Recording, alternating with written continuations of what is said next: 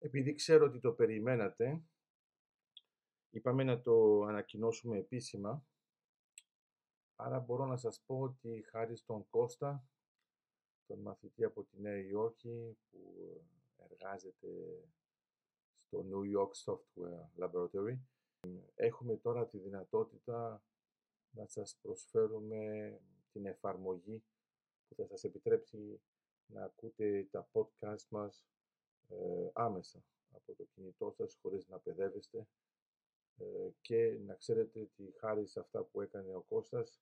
ουσιαστικά θα έχετε μία βάση δεδομένων και όχι απλώς μια σειρά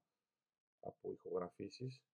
Άρα μετά εξαρτάται από εσάς πώς θα το χειριστείτε. Πάνω τώρα έχετε ένα σούπερ εργαλείο χάρη στο μαθητή και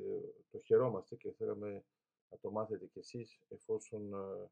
μοιραζόμαστε αυτά τα δεδομένα ε, μέσα στη ζωή μας και από τη στιγμή που ε, θα δείτε πώς λειτουργεί θα καταλάβετε ότι θα έχετε κάτι το αποτελεσματικό για να σας κάνει πιο ανθεκτικούς και στην πρόσβαση στα νέα, έτσι ώστε να μην είναι τετριμένα αλλά να είναι δεδομένα.